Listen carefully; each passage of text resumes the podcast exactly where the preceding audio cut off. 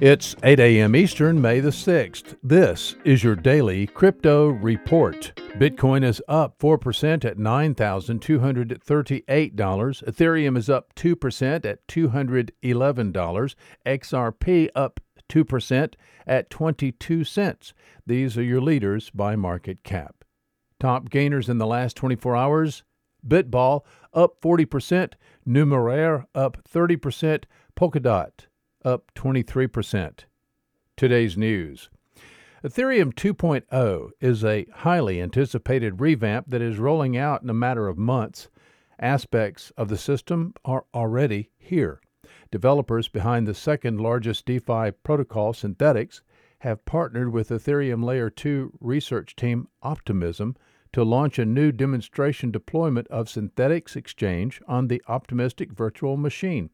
Optimism's OVM is a layer 2 scaling solution designed to allow DeFi financial platforms to operate with speeds comparable to centralized systems.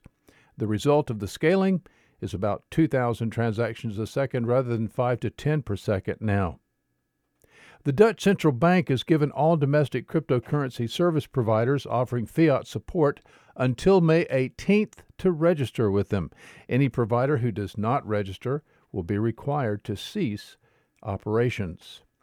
Well, Ripple has become a member of the ISO 222 standards body, which is driving a new data standard for payments and data messaging between global financial institutions. Ripple claims to be the first member of the ISO 20022 standards body. Uh, Ripple joins a number of the international commercial and central banks, along with payment processing entities like SWIFT and Visa, in the ISO 20022 standards body. And finally, Pepe Escobar has an unconfirmed report today at zerohedge.com that China is considering a gold backed digital yuan.